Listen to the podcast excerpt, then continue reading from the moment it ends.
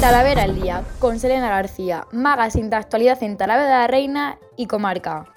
La alcaldesa de Talavera de la Reina, Tita García Led, anuncia que la ciudad de la cerámica recuperará este año la tradicional cabalgata de Reyes Magos por las calles de la ciudad, teniendo en cuenta todas las medidas sanitarias. Por tanto, volveremos a ver las calles llenas de ilusión por los más pequeños de las casas.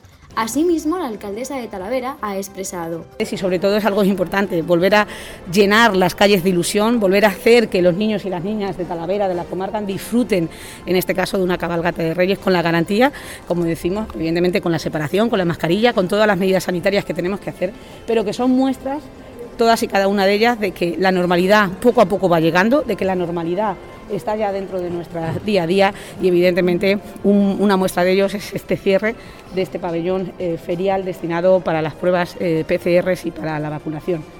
Más noticias.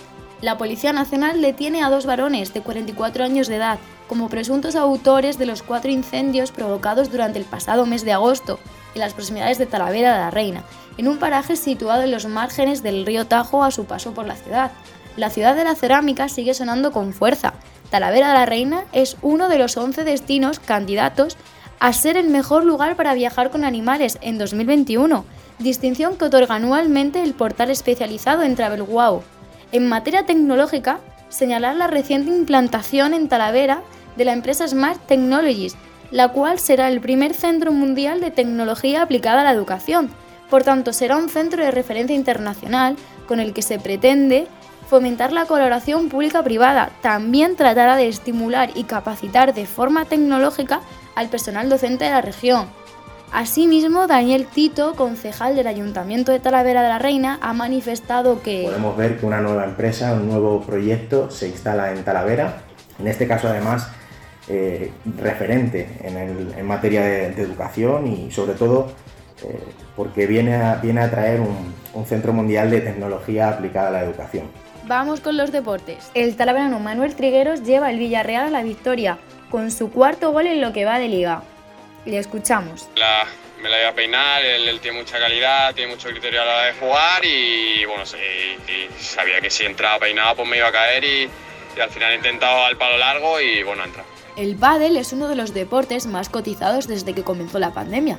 La Academia Padel Pro Talavera estrena su segunda pista World Padel Tour en sus instalaciones, convirtiéndose en el único club de Talavera con las moquetas de Mondo Sport.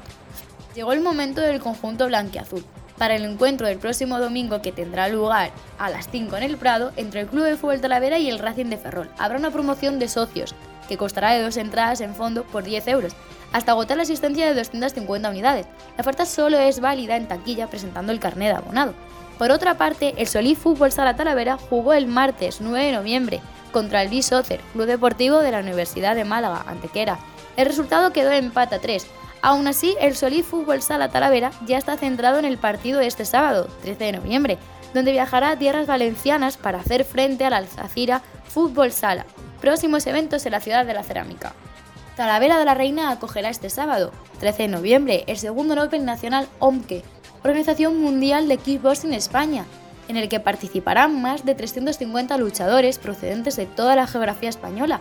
Durante el segundo Open Nacional OMKE se desarrollarán diferentes combates de artes marciales a partir de las 10 en el pabellón polideportivo José Ángel de Jesús Encinas, de la ciudad de la Cerámica. El 20% de la recaudación de la taquilla irá destinado a la Asociación Talaverana de lucha contra los malos tratos.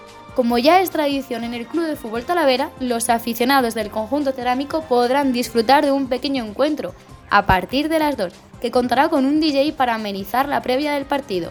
Hasta aquí por hoy, nos vemos el próximo viernes para seguir compartiendo con todos ustedes la actualidad de Talavera la Reina y Comarca.